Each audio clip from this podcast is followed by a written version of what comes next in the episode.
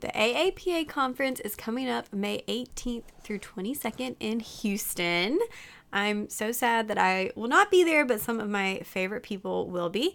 So I want to make sure that y'all know who to look out for. So if you're heading down to the conference, make sure you go by the blueprint and Rosh review table. They're giving away all kinds of stuff stethoscopes, seats in the review course. They're talking about how Rosh Review has joined Blueprint and what that looks like.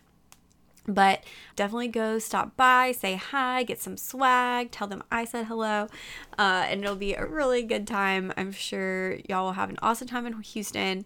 Make sure you go to Torchy's Tacos, my absolute favorite, and spend some time in the exhibit hall exploring we know that I love Rosh Review um, by Blueprint, and they have so many great resources. So, whether you're looking for Q banks, PANCE review courses, now is the time. And usually there's some special stuff, so go check it out. Hey guys, in today's episode, we're talking to Lauren Gentile. She is a PA who has just recently transitioned to being on faculty. So, we're talking about why she chose to go to an academic role um, and a little bit about her background. Enjoy. Welcome to the Pre PA Club podcast. If you want to learn how to become a physician assistant, you're in the right place. I'm your host, Savannah Perry. Let's get to it.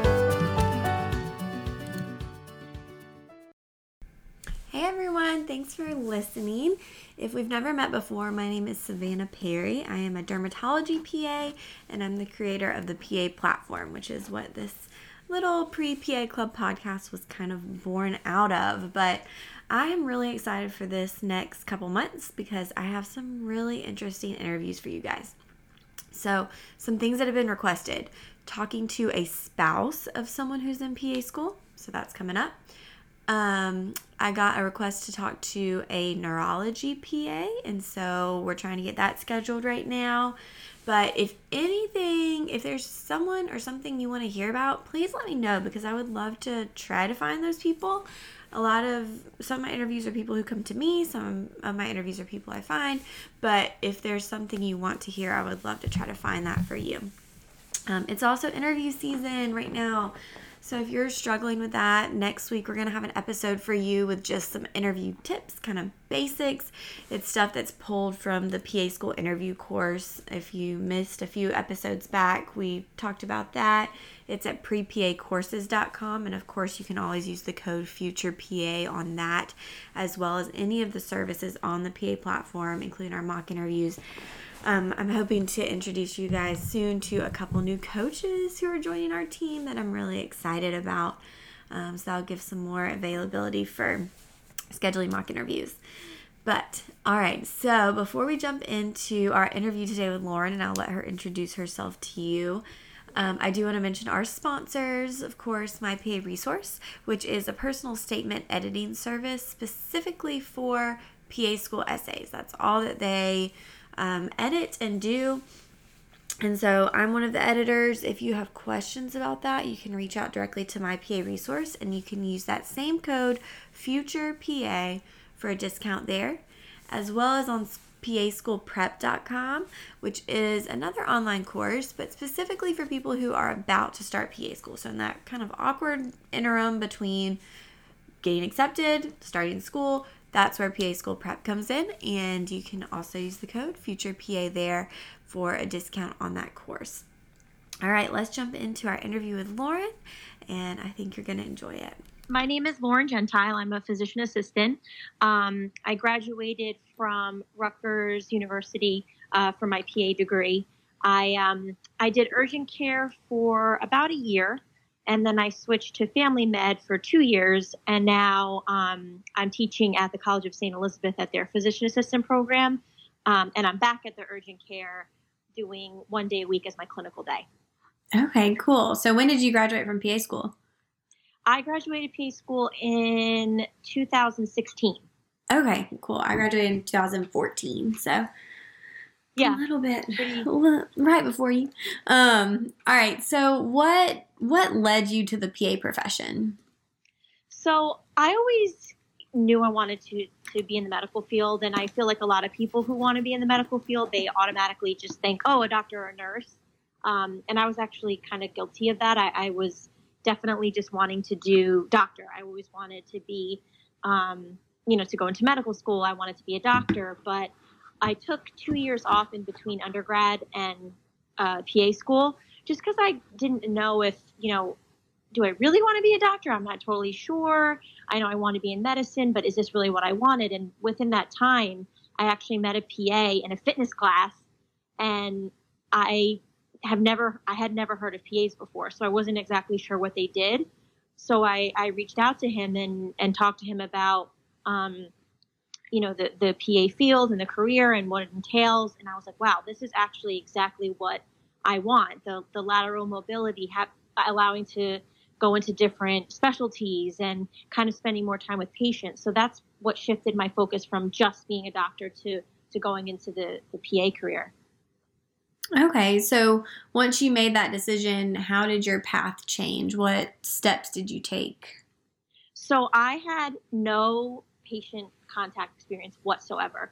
Um, so I, I, what I did was for a year I worked as a clinical information manager or a scribe, so um, I worked in, a, in an ER, but that wasn't really patient contact experience. So the PA that I met through the fitness class, um, his name is uh, John Philip, Philip Vesta. He does the Excel Education Pre-Physician Assistant Clerkship program. So I actually did that program with him um, as his first student. So that's how I gained all of my patient care experience. So I got a lot of hours with him, and it really solidified my um, you know, want and need for to go to PA school. All right. so did you? Um, so you kind of did all the necessary steps, and then it came time to apply. What were you looking for in a program when it came to that application process? So I, I definitely wanted a program that um, had a, a, high pass rate on the PANCE. I wanted to make sure that they really prepared you because at the end of the day you, you gotta you gotta pass that exam you have to get your license um, so i wanted to make sure of that and i also wanted to be sure that there was a lot of time on clinical rotations um, so uh, Rutgers they they had a little bit longer of a of a program three years so we got a lot of experience on rotations um, which was awesome and we also had about a class size of 50 but it was like a very like one on one. You know, all the professors knew your name. So I, I also wanted that experience, and Rutgers definitely gave me that. Okay, how many schools did you apply to? I actually just applied to Rutgers. I know oh. I should have oh. applied to more than one, but I was putting all of my eggs in one basket there.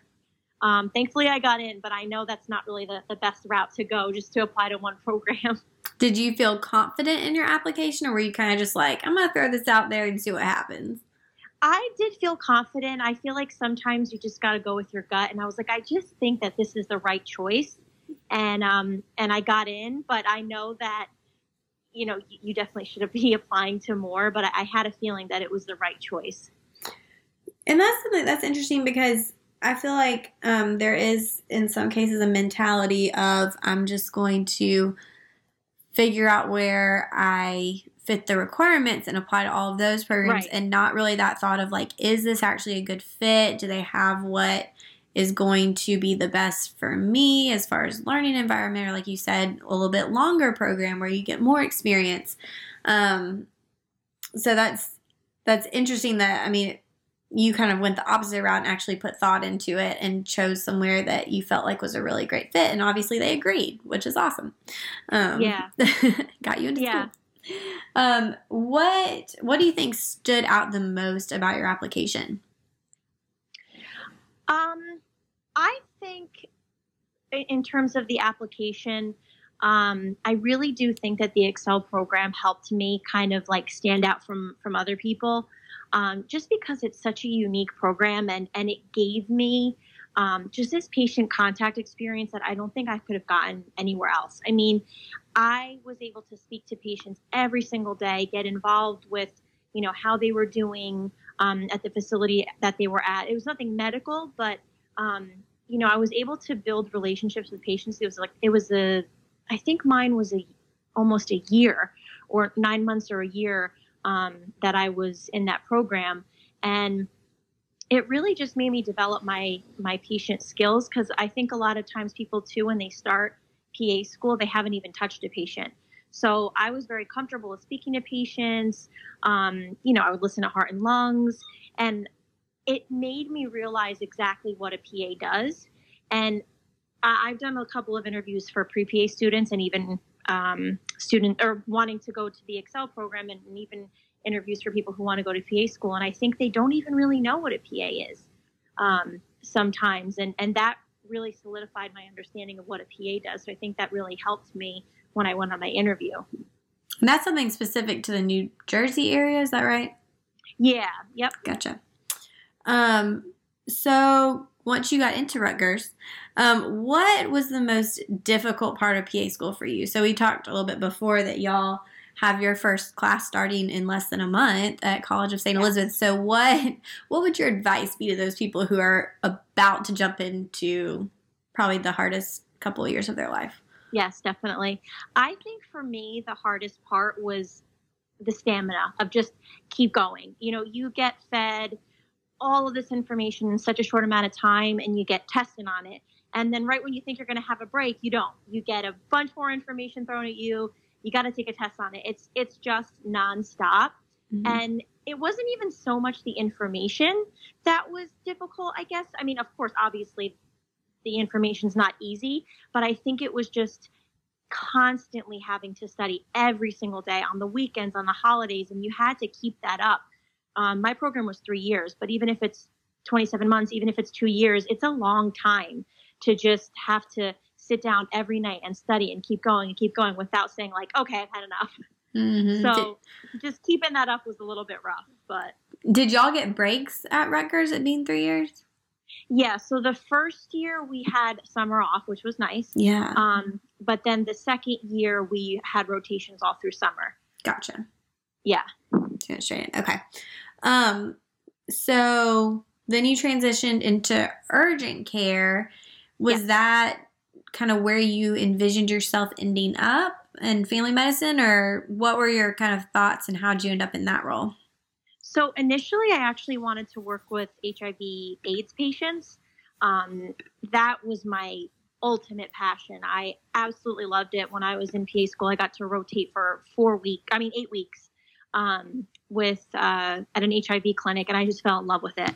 I tried everything I could to find a job in it, but there was just no openings. Yeah. Um, I went. Uh, I'm from New Jersey, so I called almost all the clinics that you could possibly find in New Jersey, and they they just there weren't any jobs. So I actually went to my advisor and I said, "What do I do?" Because this is what I love, but I don't know where to go next. And her advice to me was, you know, when you graduate PA school, my advice is to kind of stick to something that you can get experience from all across the board. So either ER, urgent care, where you see everything, you can use all of your skills. Um, so that's why I applied to an urgent care um, to start. Okay, cool. Do you think that was helpful in solidifying that education? I went into derm and I feel like I've lost so much of my knowledge over the past five years. Yeah, I mean it's it's definitely. I mean when you get when you go to urgent care or ER, I think in any field, like you're kind of just thrown in. You got to start. So urgent care was everything. Um, it it could range from a cold to a huge laceration. So um, you really had to kind of use the skills that you just learned. So I think it's a great place to start if you want to practice your skills really learn everything across the board. It really it it was a gr- it was a great first job for me. What what would a typical day working in urgent care look like? So for urgent care, um, you you would start the day by seeing how many people would be waiting outside. yeah. Um, at the door, um, but it, it's it's very busy. It's very fast paced. Um, patients can come in. It depends on the urgent care that you work for. They they may come in for just plain old physicals for school. Um, so you would deal with that. But everything every day is different. Um, you can have a slow day where there's not many patients, or you can have a very very busy day um, where you see four patients an hour. Um, again, ranging from things very basic to to broken bones. Um, and in between, when you kind of have the downtime, you can do labs, you can do callbacks to see how the patients are doing, um, and do kind of and do kind of paperwork. But every day, I feel like in urgent care, it, it was it was just so different. And so now that you're moving into academics, you'll only be doing one clinical day a week. Yes, and I and I'm actually going. I'm at the same urgent care that I was previously um, when I first started. Yeah, so I'm there one day a week. What when you were full time there? What were your demands as far as days per week? So it was two 12s and two eights, um, two 12 hours and two eight hour shifts. Okay. So and then you had to work. It was I think at least two weekend days a month or, or four. I think it was. It, it wasn't bad. You know, I feel like there's benefits to everything. Oh, yeah. With urgent care, you know, even though you had to do 12 hours, you had the next day off. Yeah. You know, so that was really nice. Um, but it, it, it varied depending on which days you worked, but you had to work some holidays and some weekends. Gotcha. Okay, well, now that you're shifting into an academic role, what yes. kind of, I mean, was that something that you envisioned yourself doing or what inspired that change? You know, I, I never like said to myself, oh, I'm going to be in academics one day. But um, I've always had, um, I, have always had like um, a, a, draw towards education. When I was an undergrad, I tutored um, students in biology and in and in English, and I really liked that one-on-one kind of mentoring a student. And with the Excel program, which I now I'm a part of, um, I, I don't do any formal teaching of lectures, but you know we, we teach the students what makes it you know how do you um, write a good essay or, or, how do you interview well and just kind of that like peer-to-peer um, mentoring and teaching. I was like, oh, I, I really I really like this. Um, and I just kind of kept my feelers out and I saw the opening at St. Elizabeth and I was like, this is this is great. And now I'm here. Awesome. So what will your role be there? So I'm an assistant professor. Um, so I will be teaching full time. Um, the the first class I'm doing is patient centered communication and approach to diversity. So I'm going to be teaching um, just how to really communicate with patients of all different backgrounds, of all different statuses, um, and then I'm also going to be teaching how to take a patient history, which should be pretty fun. Um, I'm excited to do that this uh, this first semester. Cool, that sounds fun. Um, I've always kind of wanted to get into teaching, but um, I also like working in derm, so um, yeah. I, I go and help out with my program when I can, and then obviously do kind of some teaching and guidance through the PA platform. But right, um, so, have you been able to help with admissions at all? Yeah, I actually did a little bit because I just started in July. Mm-hmm. Um, so they were interviewing students prior to me starting. But um, I did a couple of interviews and, and I, I really enjoyed it. You know, I was in that position, so it's nice to to see students in the same position that you were in and just making them feel good while they're there. I mean, they're nervous, they're worried, but um, it's really cool just to kind of be on the other side and, see what what we're looking for for a, a you know a, a, PA student.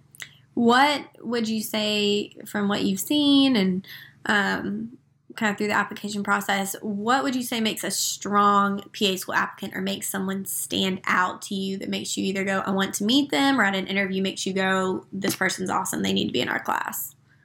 You know, I really think what makes um, an applicant stand out is is they have a passion or they um, they come from a background other than science or medicine. Uh, you know, I feel like everyone sort of looks similar when they apply, and that they've all had their biology courses, all their chem courses. They've been EMTs, they've been, you know, um, CMAs. They, are all in the medical field. But um, I recently just interviewed uh, a girl who was an English major, and she just took all the required courses to get in but she she said i really think that being an english major helped me because now i know how to communicate with different populations um, of people and the, the art of language. And i was like wow that's awesome. Like a huge part of medicine and healthcare is knowing how to effectively communicate.